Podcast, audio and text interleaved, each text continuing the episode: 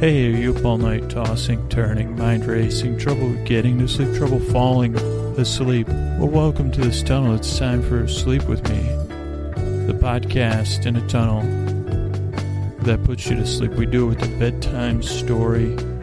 All you need to do is get in bed, turn out the lights, and press play.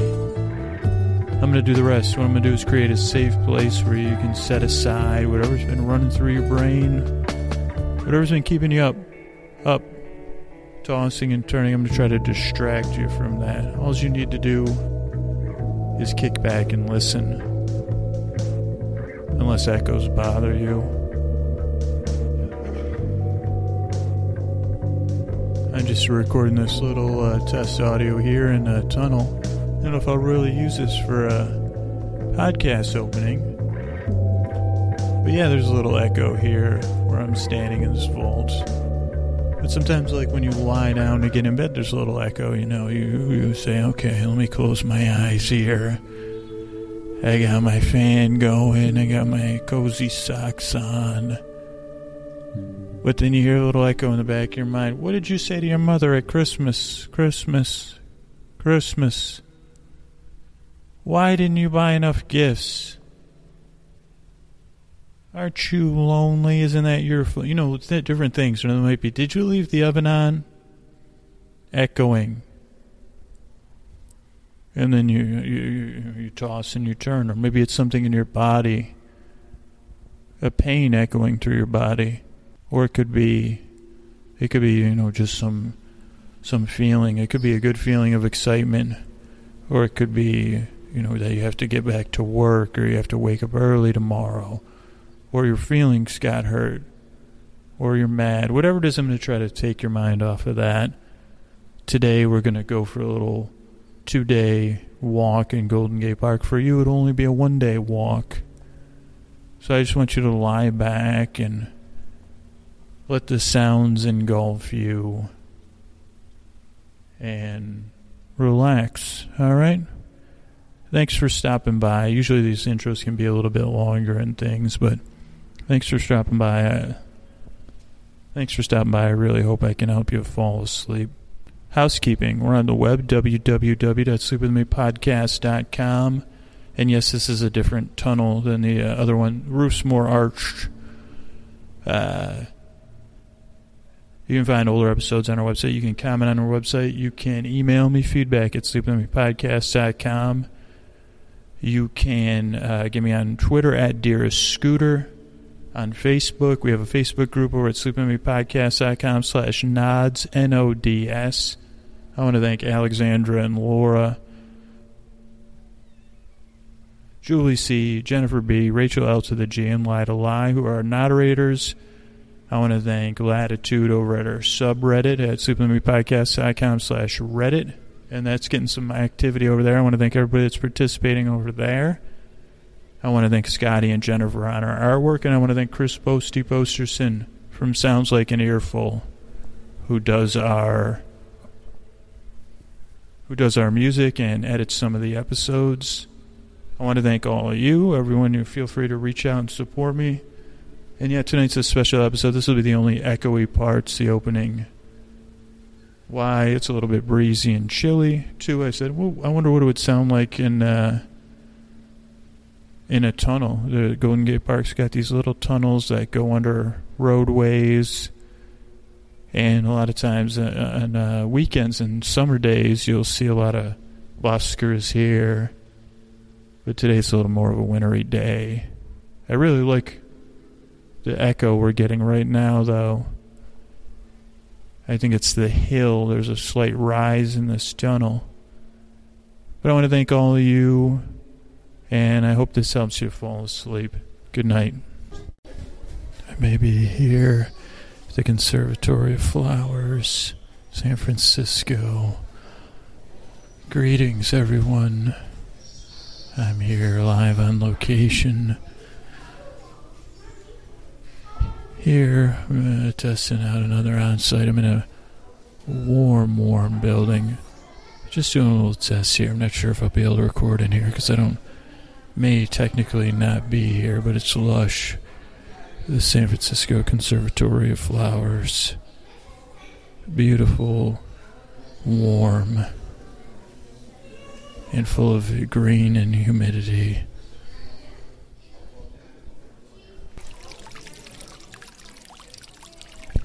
That's the sound of uh, water and fountain. Live here on location, standing here. The chatter of the crowd and the area music, and the silence of plants, tall trees, vines, lianas, L-I-A-N-A-S, and philodendrons, weak-stemmed plants according to the sign. They climb twine or creeper called vines. Lianas are tropical vines with woody stems They climb high in the treetops. Philodendrons are a group of climbing plants. It's from the Greek word meaning fonda trees. A little bit of beautiful green. Okay. Now I've entered a swamp, more swamp-like room with the. I don't know what to say. If stench is the right word. Wonderful stench, I would say, of decay and growth at the same time, and humidity. So I'm standing here, the entrance to the San Francisco Conservatory of Flowers.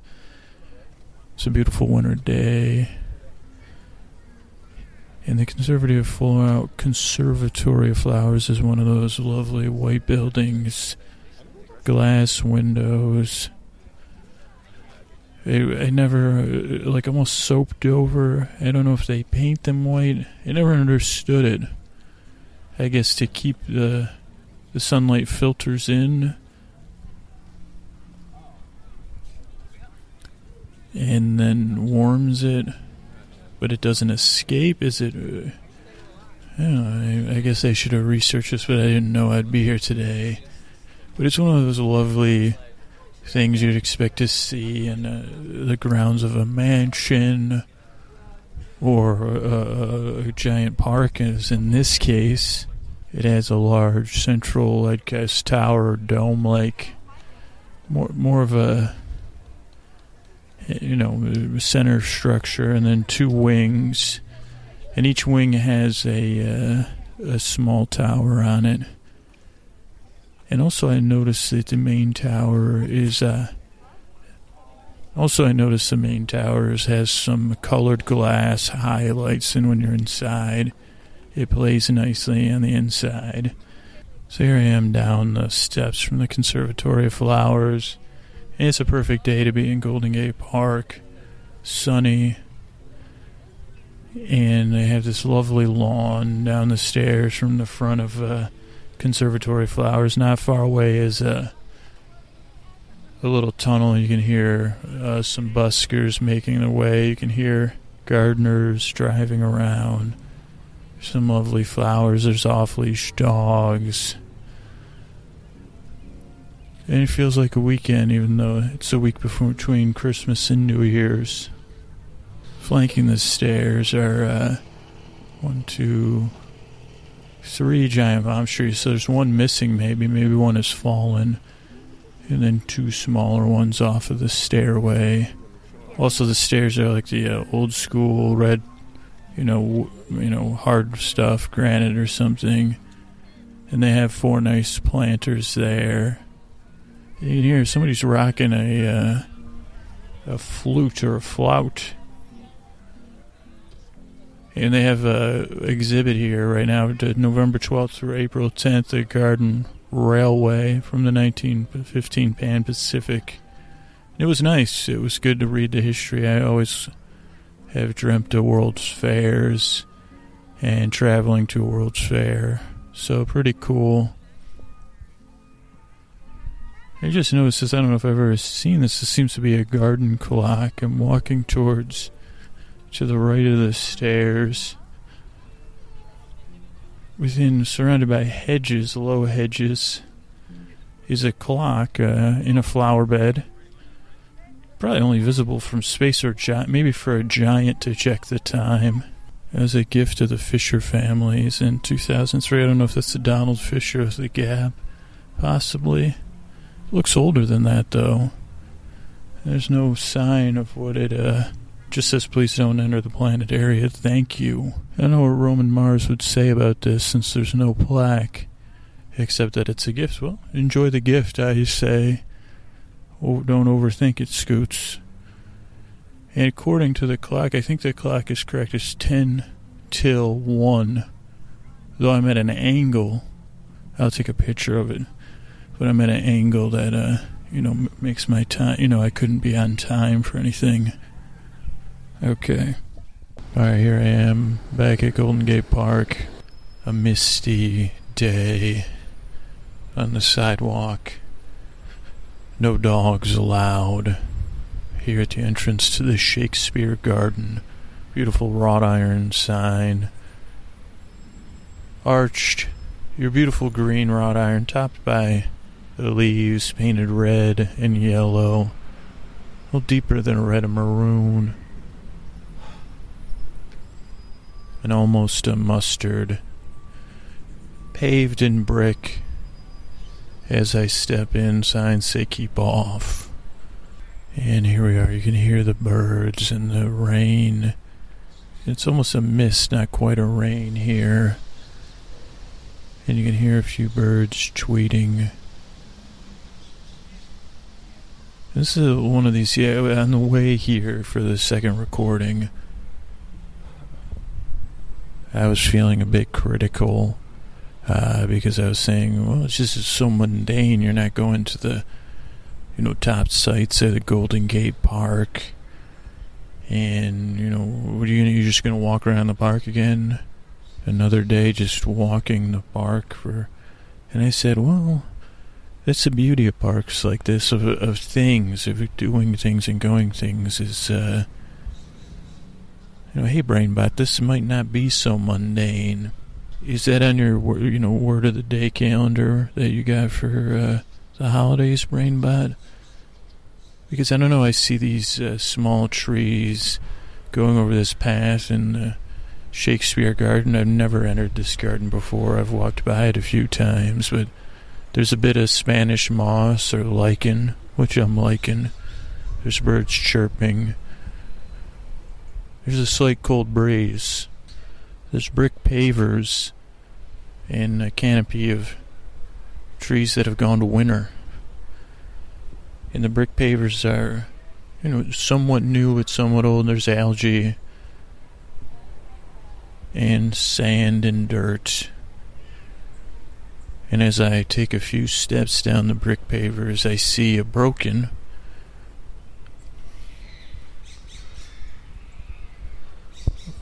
So what once was a uh, sundial, a sundial on a pedestal that goes just above my waist, uh, but a broken sundial, cast in metal. And what is the message hidden here? Count only sunny hours. Count only sunny hours. And I probably, you know, I might need that every hour of every day. I could use that reminder. And inscribed in the base of the pedestal is a gift in the name of Robert Haskell, uh, C O L L I E R, which I think because of Dave Coulier, I know you can pronounce Coulier. I would have said Collier.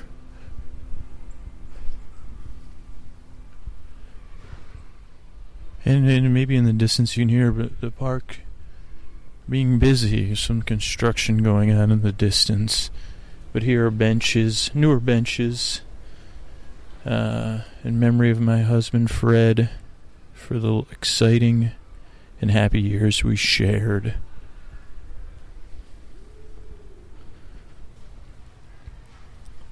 For the two men I love, my husband and my son.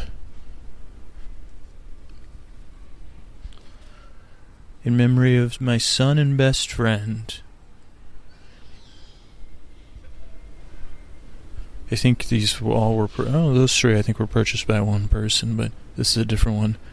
Don't simply be good, make good things happen. and that's from Maud to Harold. From oh, I guess this is from Maud, Harold and Maud here. Don't simply be good, make good things happen. That was Maud to Harold, and Harold and Maud, I guess, and it's in memory of Colin H. And it's from Steve Silver, the uh, creator of Beach Blanket Babylon, another wonderful San Francisco treasure. Uh, the last bench here is in celebration of Priscilla, mother, wife, sister, poet, grandma, friend, and author. So we've already gotten it, we've we've demundaned the mundane, and I'll remundane it with my meanders and soothing tones. But we've already learned to only count the sunny hours, and, and some people Brainbot would seize on that and really pick it apart. But let's just let it hang there. And don't simply be good, make good things happen. Again, a message open to interpretation. And the wording of both those, yeah, and brainbots could really have a field day with those, but let's not let them. Let's move on. I'm under a tree hanging. A couple trees here. I didn't even. I'm not joking. Uh, Ahab's wife recently sent me a picture of uh, Spanish moss and now I find Spanish moss in Golden Gate Park, which I did not know was here. But here in the Shakespeare Garden, you know, I may have crossed over. Which Shakespeare did I? Just the garden one. Is there a Shakespeare? Well, yeah, it's probably in a sonnet, you know, the garden with the birds. But you say, hey, Scoots, how about you make it a little more uh, lulling? Well, this one's in loving memory, this bench here. You might even hear me walk in some crushed stone.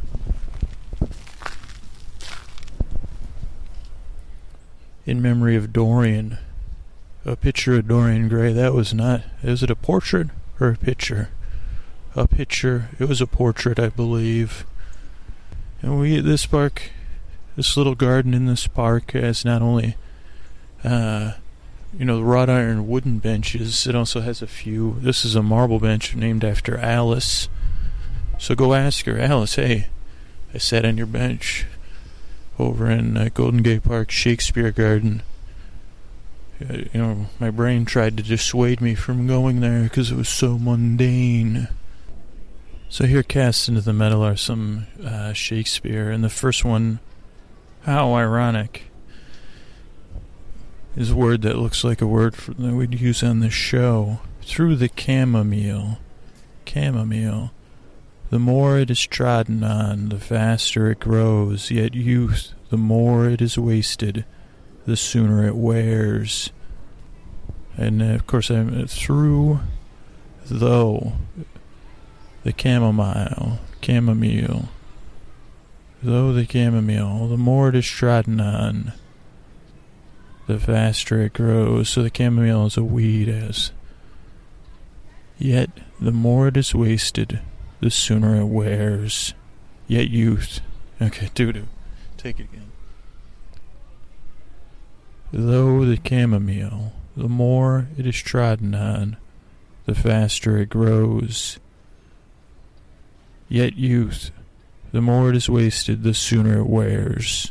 And that's from King Henry the Fourth, Part One, Two, Four. The fairest flowers of the season the sun ariseth, the sun ariseth in his majesty, who doth the world so glorious behold, that cedar tops and hills seem burnished gold. And that's from Venus and Adonis. The sun ariseth, the sun ariseth in his majesty, who doth the world so glorious behold, that cedar tops and hills seem burnished gold.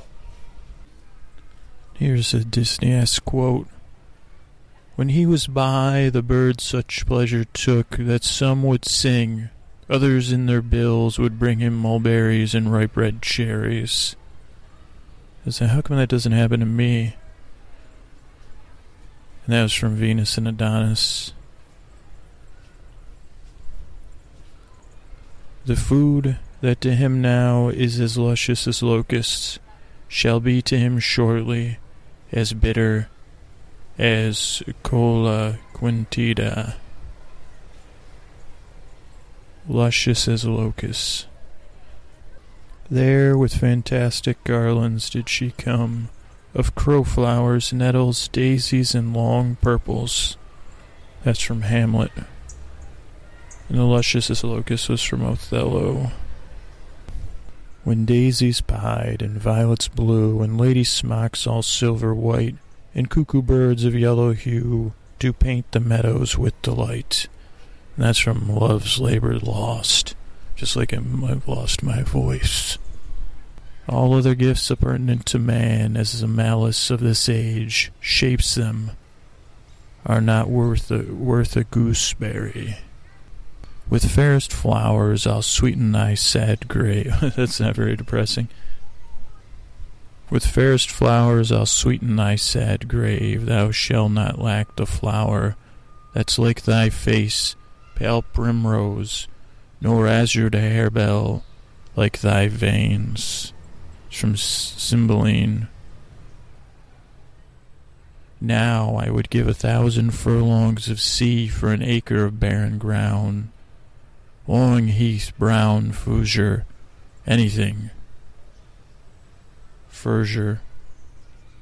What hempen homespuns have we swaggering here, so near the cradle of the fairy queen? Hi ho, sing hi ho, on to the green holly. Most friendship is feigning, most love mere folly.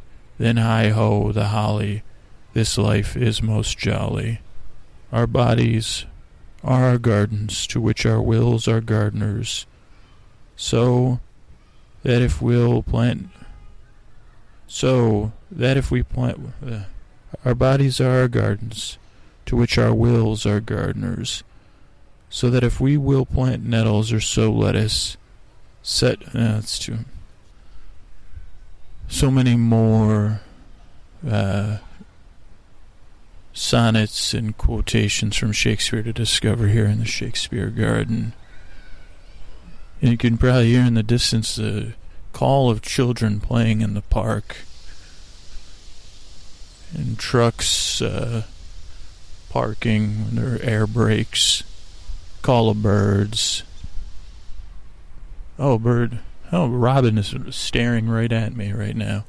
Oh, a robin is staring right at me sitting in the stark winter branches. His chest looks puffed and is speaking. It is turned its head to spy me. And I approach, hark, Robin, I approach thee with cautious steps. Your breast is lovely, if you don't mind me saying so, in this context dear Robin. And Robin spoke back. When it spoke back, its its top of its chest puffs out. I'm just close enough to see that. It's saying something to me. Merp. Meep.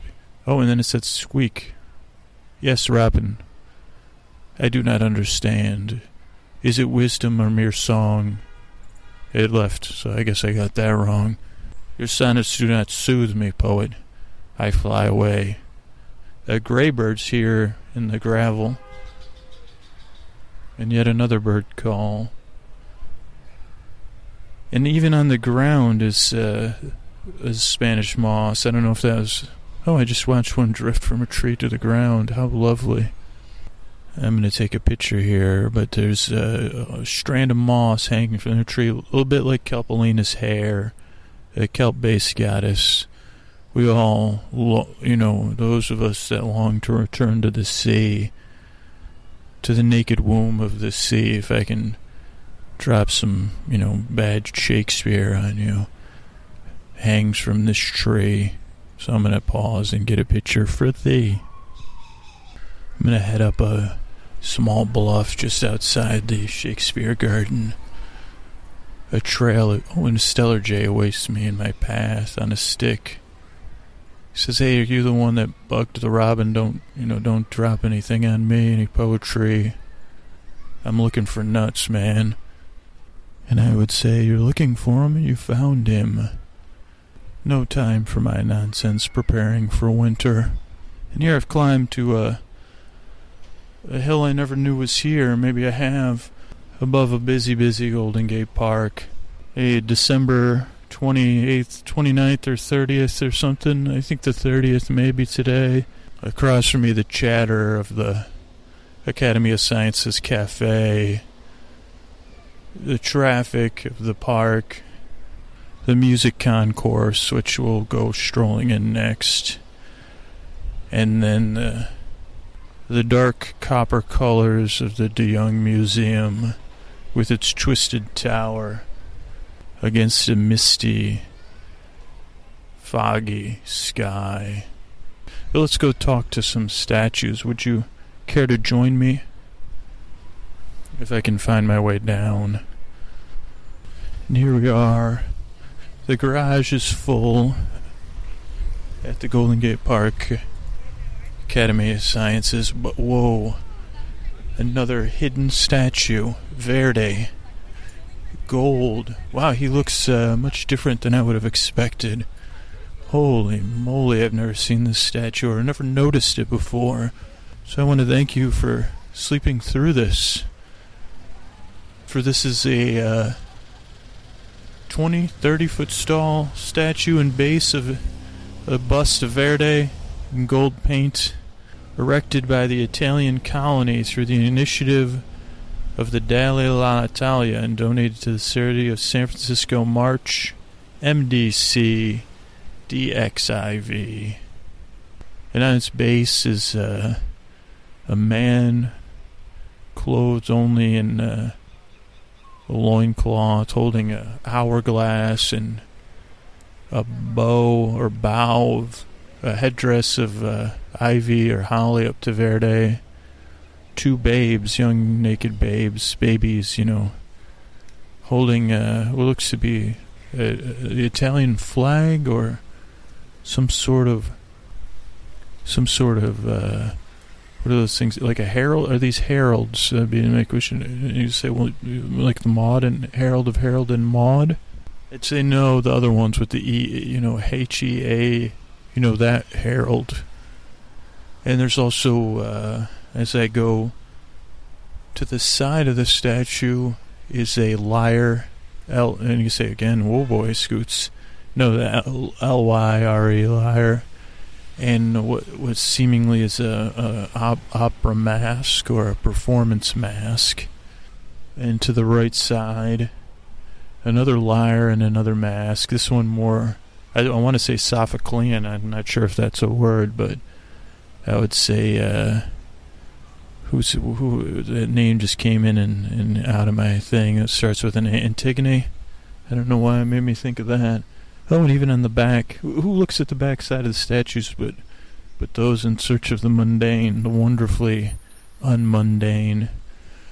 But two more masks and one more lyre. The back of Verdi's head, it says Icle trasse is vori cori, dalimo corsico cor, dalimo corco del anaste fola, dide bina boque ale speranza, i ai libite, piense ed amo per tabite or in English, she drew his chorus from the deepest vortex of the star. Well, let me lay this one on you in English. He drew his chorus from the deepest vortex of the striving masses. He voiced the hopes and sorrows of all humanity. He wept in love for all. And that quotes from C.D. and Avinzo. He drew his chorus from the deepest vortex, what a word, vortex, of the striving masses. He voiced the hopes and sorrows of all humanity. He wept and loved for all. That's Verdi, which I will now pause, you know, to take a. It's the second bust I've seen. The first was a Robin bust, and this is a different bust of a bust of a different sort. And suddenly I know why it's called the music concourse, as ignorant as it sounds as many times as I've walked through here. I see yet another bust awaiting us, and it's of a Ludwig van variety of uh, Beethoven, glaring at the music concourse. His gaze closely you said almost directly aiming at the orca, orca, orca the orchestra pit, orchestral, you know what I mean. And sitting at the base is a woman gazing into heaven, her arms positioned in a dramatic pose. So I, I, I will pause it here to take her photo of Ludwig van. They say actually it's Wolfgang. Oh, sorry, I get those two mixed up. You know me. And here I am at the music concourse. There's a, actually a sign here. I don't want to interrupt a man's gazing at it. More benches. Uh, this one's in memory of Rosalie G. The pedigree of honey does not concern the bee. A clover, any time to him, is aristocracy. The pedigree of honey does not concern the bee. A clover any time to him is aristocracy. And here we are. Here I have a brief uh, few minutes here to read you a little bit of uh, Golden Gate Park's history. William Hammond Hall, uh, who ran the San Francisco Public Library. Oh no, his pictures from here. Here's a quote from William Hammond Hall. Parks have frequently been spoken of as the lungs of cities, primarily they are intended to provide the best practical means for healthful recreation for people of all classes, and the influence which they th- thus exert upon society can scarcely be overestimated. With the drives and rides for the rich, the pleasant rambles for the poor, quiet retreats for those who would be to themselves, and thronged promenades for the gaily disposed. Uh, that's uh, William Hammond Hall. John McLaren, although a, a, development of a large urban park on the west side of San Francisco was the idea of Hall, longevity alone would point to John McLaren's importance in the history of Golden Gate Park. McLaren continued the mission of Hall and perfected the techniques of sand dune remediation, silviculture, and plant species selection. He created a uh, fluid transition from the more passive forested west end of the park to the more active east end. And this is all on the San Francisco Parks and Rec uh, from the San Francisco Public Library. It includes a brief history of Golden Gate Park. Before Golden Gate Park was built, there was a great debate on where the park should be located. Three choices were on the table. The current location, at that time called the Outside Lands of Presidio, and a long linear park through Hayes Valley. Frederick Law Olmsted, re- renowned landscape architect and designer of New York's Central Park, proposed the design for Hayes Valley. He believed that this site would be the only location that could be successful because it was sheltered from the extreme conditions of the coast. Olmsted was also adamant that the city park should not resemble the popular English style pleasure garden but should be planted with native and other Mediterranean style species that could thrive in an environment with little water. Oh, the foresight of Frederick Law Olmsted. When the park's current site was chosen, William Hammond Hall, an engineer who had regularly surveyed the San Francisco coastline, was chosen to survey and design the park. With a little mentoring from Olmsted and a lot of research, Hall began the difficult task of taming the ever changing sand dunes that dominated most of the area of Golden Gate Park. With trial and error, experimentation, and the use of precedents from Europe, Hall was very close in succeeding to his task when he was forced to retire. Hall chose a qualified and extremely dedicated successor in Scotsman John McLaren. The discipline and dedication of William Hammond Hall and John McLaren established the foundations of this great park. Golden Gate Park continues to be one of the most visited parks in the United States and one of the largest urban parks roughly three miles long, a half mile wide, and a thousand seventeen acres in area. Golden Gate Park is larger than many prominent parks. Well, we don't need to have a park off here. I, I, I love parks. Let's just say that. So I'm gonna, you know, I'm gonna venture over to the stage here of the uh, music concourse. What would a music concourse be without a stage? But here I mount the stage. I know, oh, it's a beautiful half dome stage. Uh, I, I, think it's a gift of uh, Claus Spreckels, who I think there's a lake here in the park named after. And it was dedicated to September 9th of MDC Triple C. Uh, which, you know, that's not my cup of tea. Greek. I mean, I like Greek numbers. The Roman numerals actually scoots. Oh yeah, you're right. But I know they have a comedy festival here and some other things. Music performances. Let's walk uh, a little more, shall we?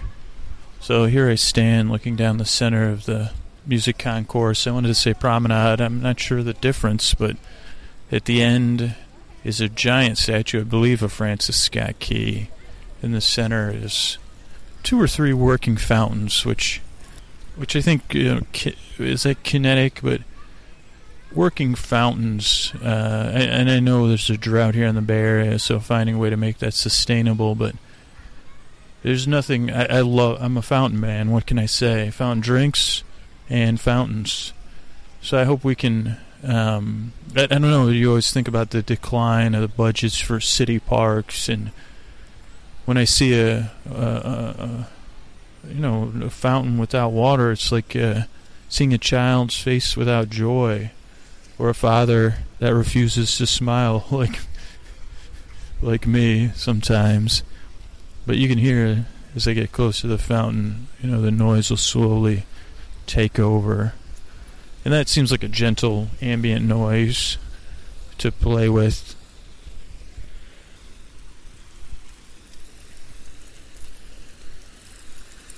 So as I walk closer, you'll hear less of me and more of the fountain uh, in co- consort, I guess. And this is a two-ringed fountain. Don't worry, I'm not saying anything important, just the shape of the fountain.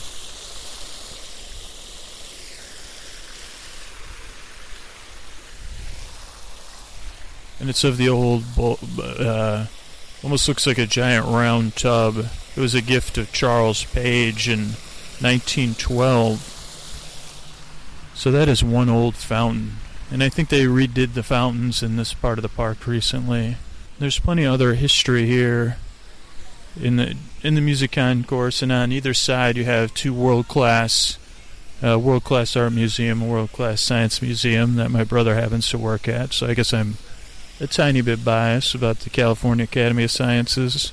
But this next fountain is larger. It's a gift of Corinne Rideout, M uh, MCM XXIV. XX is so it's 19, maybe 19 something. I don't know. But this is a fountain shooting up into a bowl, and uh, on it is uh, Uh, locked in a battle that could only be both a metaphor, and, and on top of it are two sculptures, a sculpture, and on top of the bowl, on top of a pedestal, are two creatures locked in a metaphorical battle uh, as we all are. Battle. You know, sometimes you say, Jesus, this is a battle against my more mundane half. And it gives us endless chances here. Uh, it's like, gee, Scoots, I could probably do a hundred episodes from this park. There's even more benches here.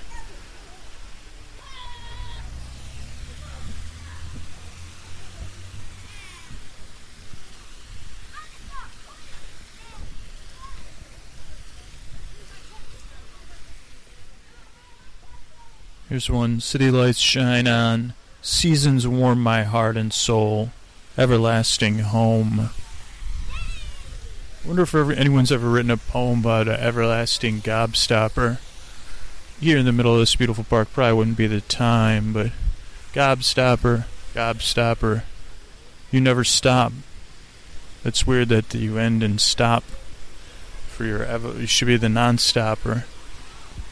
I say I don't think the robin would like that poem uh, at all, it would have flown away at that one. But I'd say that's well, that's maybe why no one writes poetry about Willy Wonka candy.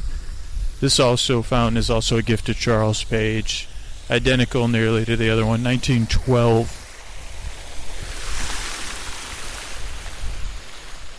Now I climb the crest of this hill where uh, I don't know what you call this thing. It's like it's got a base. It's uh, it's got a pedestal but also has columns. I believe I don't know are these are these Doric or Ionic, or the other ones Corinthian. I think these are, I think it's rocking some Corinthian uh, columns.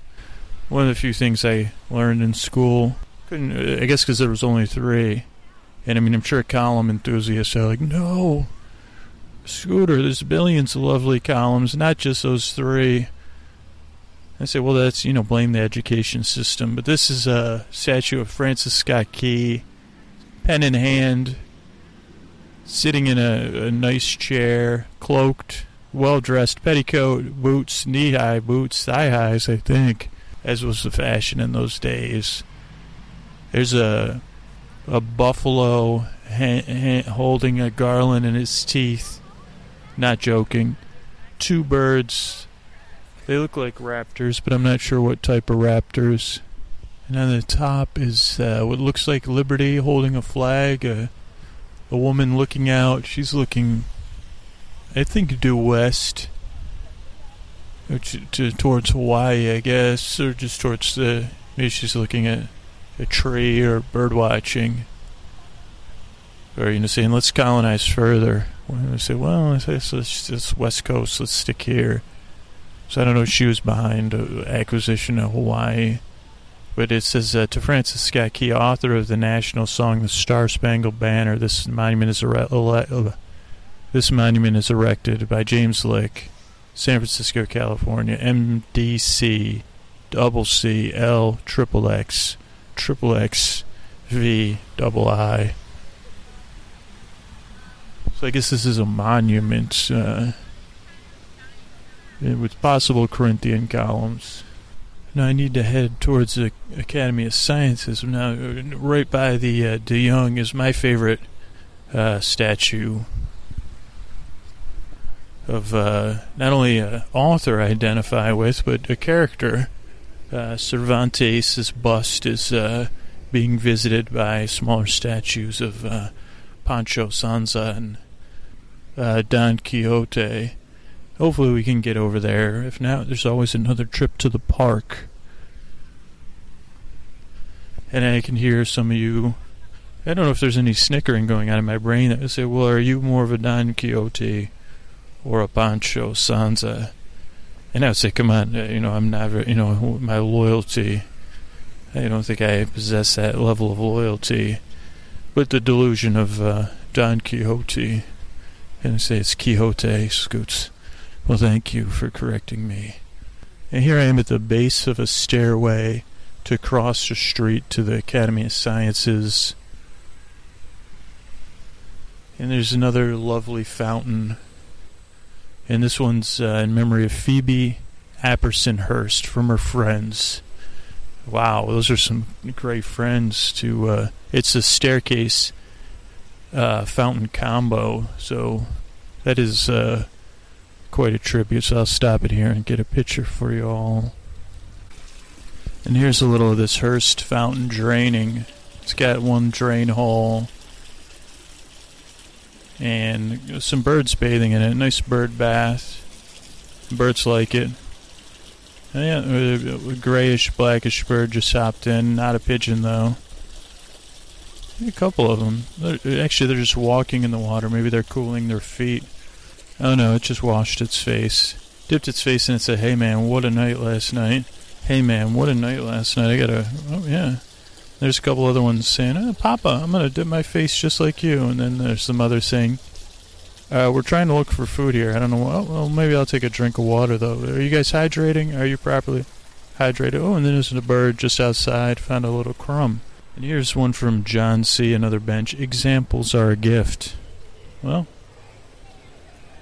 I'd say I'd, I'd, I don't know if I'd prefer an example or a staircase topped with a beautiful fountain. There's also a bird bath.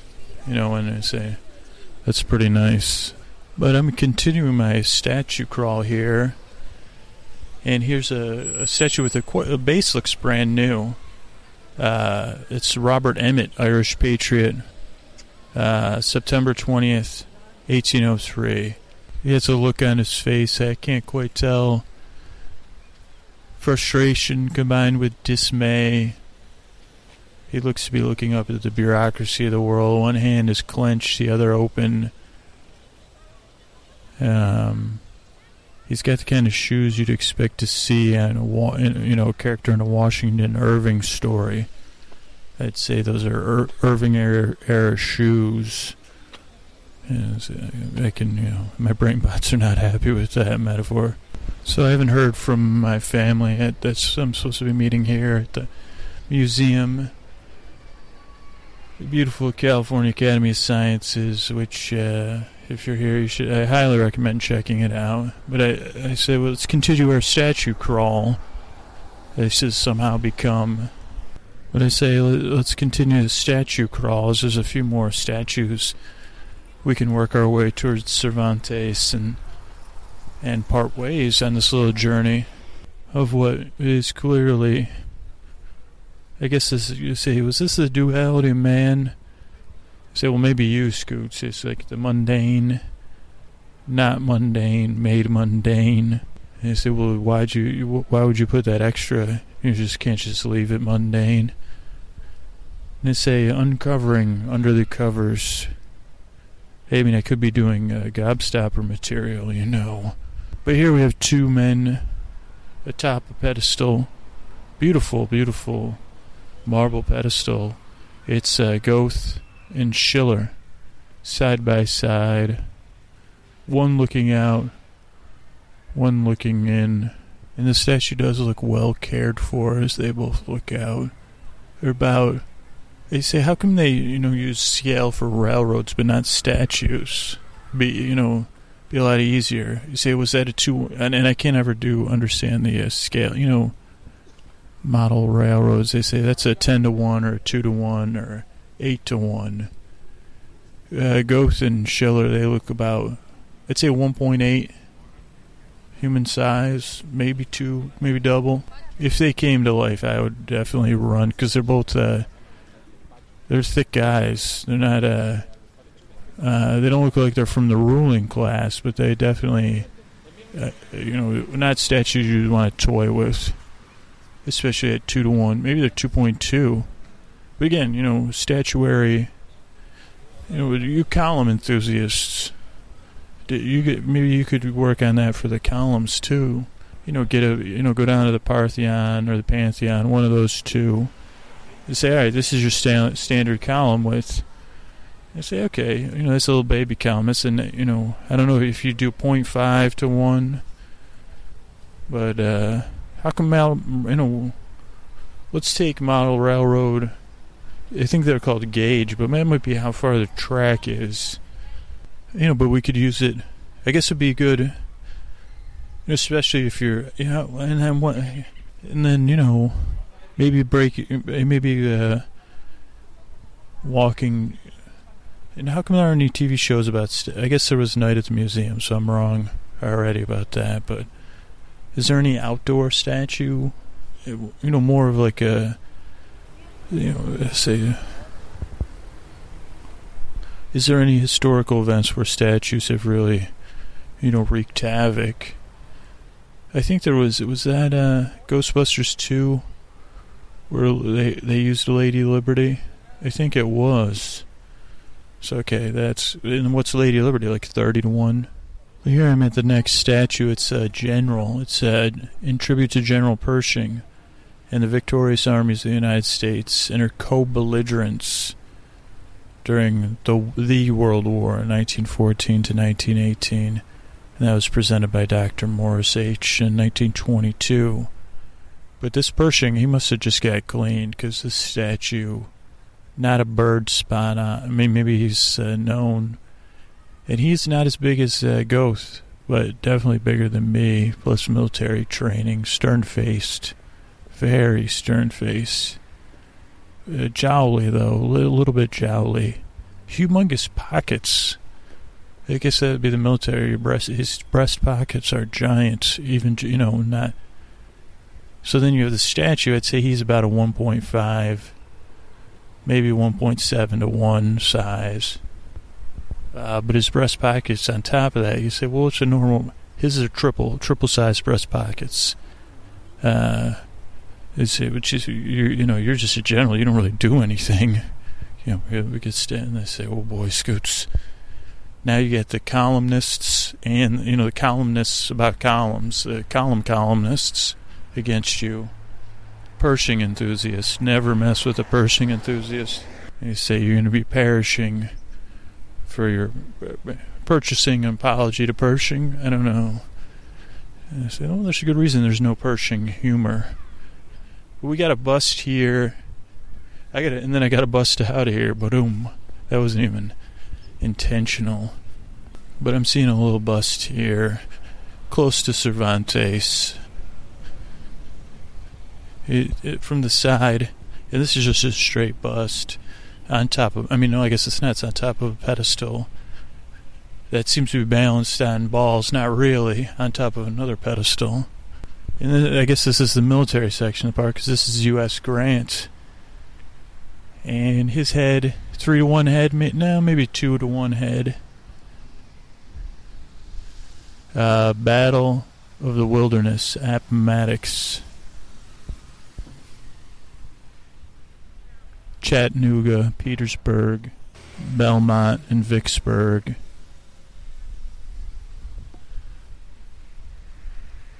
Fort Donelson, Shiloh. And even there's little uh, things hidden in the base. Isaac Hecht, Theo Reichert, Cornelius O'Connor. Maybe those are the people that paid for it or constructed it. But yeah, U.S. Grant. He looks a little pained, to be honest. Not as stern as uh, Pershing. And his statue has that beautiful weathered look. It has a little bit of the when the copper turns green, but still some oh beautiful, beautiful weather age. Give me a weather age statue any day of the week, and I'll take it. But there's something to be said about a clean Pershing too, and a well polished ghost. I say, Scoots, that's not how you saying. I say, yeah, I know, I know but I, you know, I'm not. But you know, well polished bass, you know, is something nice too. Way underrated. But here we go, uh, you know, to the end of our journey for this day. For a pro pro am tip, what I'm going to do next is, uh, you know, if you ever decide to recreate this walk, I'm pretty sure you can use a restroom in the De DeYoung Museum without paying, because the paying spot is uh, separate from where the restroom is. Uh, California Academy of Sciences, not the case. You got to you know pay just to get in there. Plus, you know my brother works there, so not, he works for the uh, planetarium shows. Uh, well, you know, I guess humble brag. He's there. Uh, I, I don't know what the motion graphic animator, motion graphics artist. So he's recreated, you know, for the last movie, we did a hell of a job on an otter.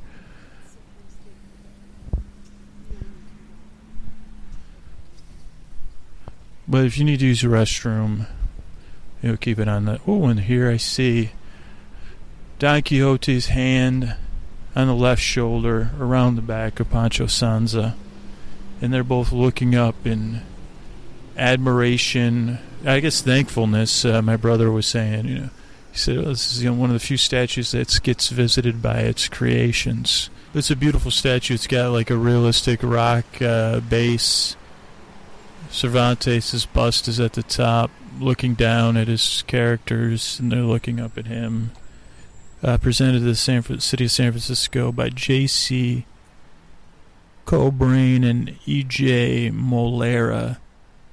Uh, Jo Mora was the sculptor in September 3rd, 1976. Cervantes lived from uh, 1547 to 1616.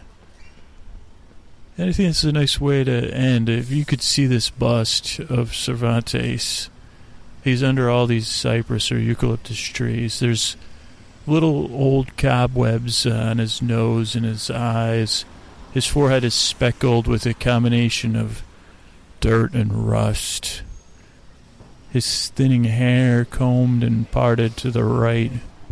Uh, leaves, old dried leaves, caught in the ruffles of the top of his shirt, and just the right amount of uh, uh, bird stuff. You know, there is a, a right amount. You say, "Wow," uh, and he's looking right at me right now, Cervantes. Nice mustache, sir.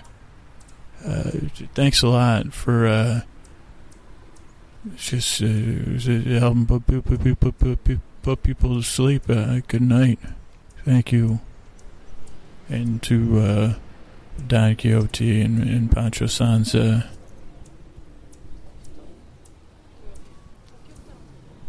Right now, I'm real close to their butts, so. Uh, but yeah, I'm gonna take a, a time to say goodnight and thank you, and I'll talk to you soon. Thanks for this little journey. If you're ever in the Bay Area and want me to r- write it out for you, map it out for you, pretty simple. Nice walk, a lot of zigzagging, meandering, as we say here in the uh, lulling, soothing business. So I'll say goodnight as this bird chirps goodnight to you.